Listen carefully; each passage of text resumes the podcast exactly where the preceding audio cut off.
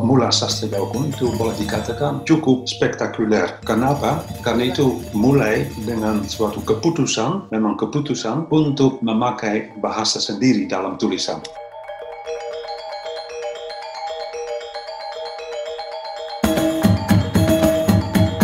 Itu terjadi pada tahun 804. Pada waktu itu ada prasasti pertama dalam bahasa Jawa yang sekarang disebut Jawa kuno. Pada waktu itu tentu saja bahasa Jawa biasa. Sebelumnya, sebelum tahun 804, hanya bahasa Sanskerta saja yang dipakai untuk menulis dan membaca.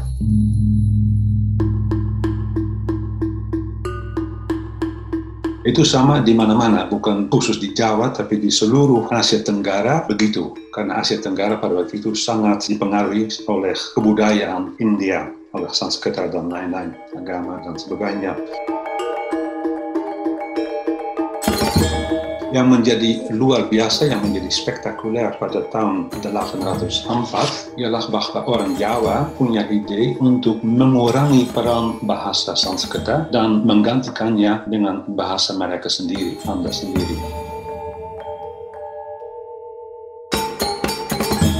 Dan lagi yang menjadi luar biasa adalah bahwa Jawa satu-satunya wilayah di Asia Tenggara yang punya ide itu. Yang lain terus saja dengan Sanskerta untuk bahasa sehari-hari pasti bahasa Thai, bahasa Kamboja, bahasa mana lagi. Tapi kalau menulis, kalau membaca, pindah ke bahasa Sanskerta. Orang Jawa bukan begitu lagi.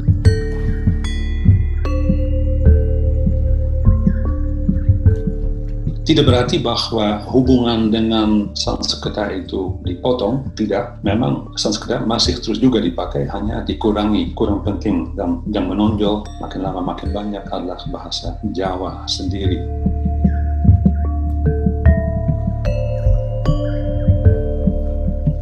Ada yang tertarik, dapat diteliti apa sebenarnya yang menyebabkan langkah orang Jawa ini. Kenapa mereka memutuskan, kenapa kalian memutuskan untuk pindah dari bahasa Sanskerta ke bahasa sendiri.